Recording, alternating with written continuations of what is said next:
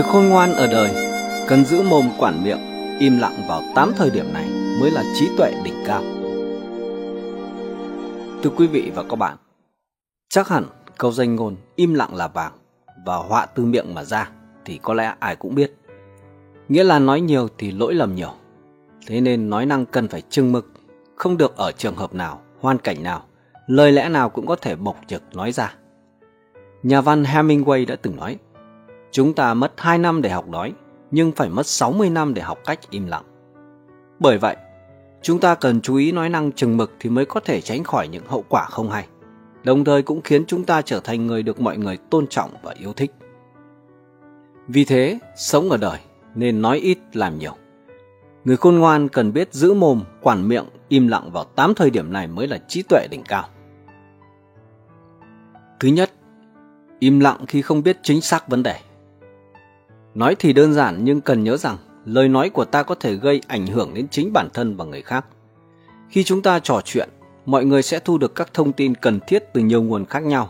Bởi vậy, khi không biết về thông tin chính xác đừng vội vàng mà nói bừa. Không ít người cho rằng việc nói rằng mình không biết, không có thông tin sẽ thật mất mặt. Xin nhớ rằng, không ai là biết hết tất cả mọi thứ.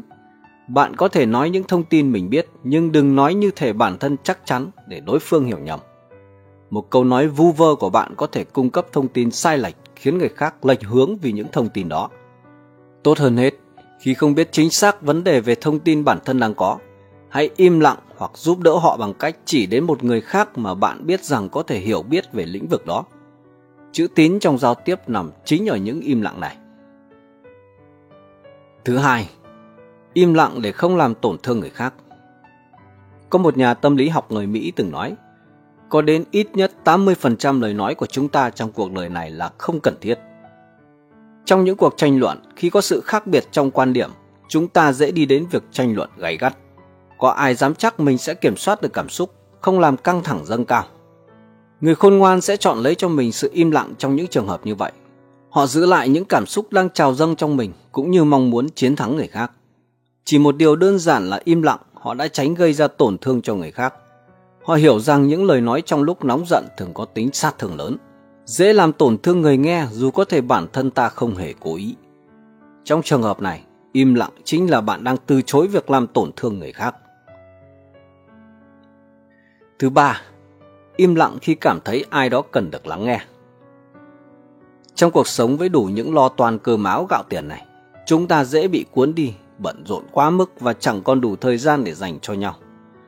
Gandhi đã từng nói, mọi thứ nên đứng ở vị trí đối phương và suy nghĩ về nó. Đây là cách hiệu quả nhất để đạt được sự hiểu biết. Đúng là như vậy. Nếu không lắng nghe, sẽ không có sự đồng cảm. Có lắng nghe, bạn sẽ hiểu được vị trí của mình. Khi một người buồn, điều anh ta cần nhất không phải là sự soi sáng của người khác, mà là một người sẵn sàng lắng nghe họ. Chỉ có một từ khác biệt giữa lắng nghe và nói chuyện, nhưng tìm được một người lắng nghe nghiêm túc thực sự khó hơn chúng ta tưởng rất nhiều.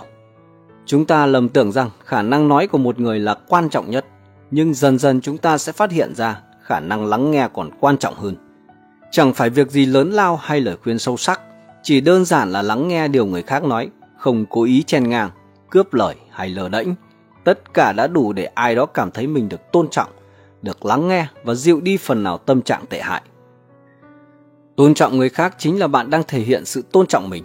Người cơ sở văn minh luôn biết lắng nghe, thể hiện sự tôn trọng của mình dành cho người đối diện. Thứ tư là im lặng khi không có gì để nói. Trong giao tiếp, chúng ta dễ cảm thấy bối rối, không thoải mái khi im lặng, không có gì để nói. Chúng ta cố ép mình phải nghĩ ra một điều gì đó thật nhanh để tiếp tục cuộc trò chuyện, bởi một lẽ rất đơn giản. Chúng ta không muốn cuộc nói chuyện trở nên sượng sùng. Tuy nhiên, sự thật thì im lặng đôi khi là tất cả những gì hai bên cùng cần. Bạn không có gì muốn nói và đối phương cũng vậy. Chỉ đơn giản là hai người ở bên cạnh nhau mà thôi. Đừng đánh đồng sự im lặng với bối rối khó xử. Chính những khoảnh khắc tĩnh lặng đó sẽ đem lại sự bình yên cho cả đôi bên để cả hai cùng biết rằng chỉ cần bên nhau như vậy là quá đủ. Thứ năm, im lặng trước những lời châm chọc. Dù bạn là ai và sinh sống, làm việc ở lĩnh vực nào, bạn cũng sẽ khó có thể tránh khỏi được lúc phải nhận về những lời nói thiếu tê nhị, khiếm nhã hoặc châm chọc khiêu khích. Chúng khiến bạn muốn xù lông ngay lập tức, tìm cách đáp trả họ thật nhanh. Tuy nhiên, điều đó chỉ khiến cả hai cùng nhận về tổn thương và đẩy câu chuyện lên mức căng thẳng không cần thiết. Tốt nhất những lúc như vậy, im lặng chính là cách ứng xử khôn ngoan nhất. Sự im lặng của bạn chính là cách trả lời mạnh mẽ và mềm mỏng nhất, khiến đối phương nhận ra hành động của mình mà không làm mất mặt họ. Thứ sáu, im lặng khi bạn đang cố thay đổi thói quen không tốt. Việc nhận ra và thay đổi những thói quen không tốt chính là điều đáng hoan nghênh. Tuy nhiên, ai trong chúng ta cũng hiểu rằng để làm được điều đó không phải là chuyện dễ dàng hay thực hiện trong một sớm một chiều. Những thói quen đó đã gắn bó với chúng ta trong một thời gian đủ lâu. Những tư tưởng và cảm giác chống đối sẽ xuất hiện để cản trở chúng ta thực hiện sự thay đổi theo hướng tích cực đó. Bởi vậy, sẽ tốt hơn khi bạn giữ im lặng cho đến khi thay đổi được, hình thành những thói quen tốt. Bằng cách giữ im lặng, bạn sẽ tập trung hơn cho sự thay đổi và sớm đạt được mục tiêu của mình hơn. Thứ bảy, im lặng khi không muốn đưa câu chuyện đi xa. Có thể nói, việc trò chuyện, tán gẫu như một loại thuốc gây nghiện tinh thần vậy.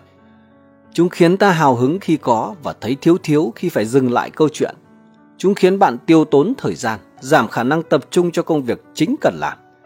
Bạn biết rằng khoảng thời gian đó sẽ giá trị hơn khi bạn dùng để thay đổi bản thân, phát triển các kỹ năng mới hay đơn giản nghỉ ngơi để tái tạo sức lao động.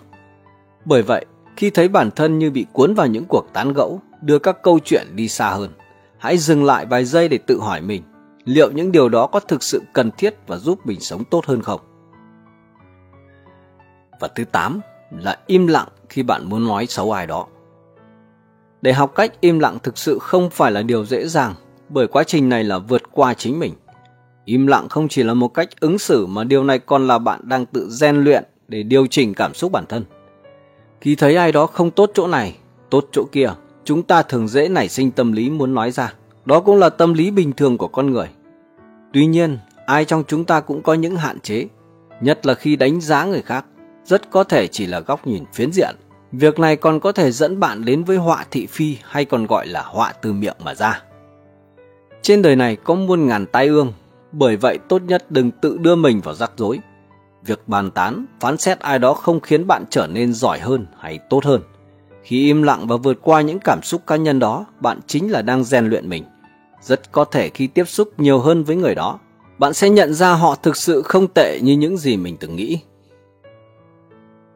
Cổ nhân giảng, thận trọng trong lời nói và hành động là đạo đức của người quân tử.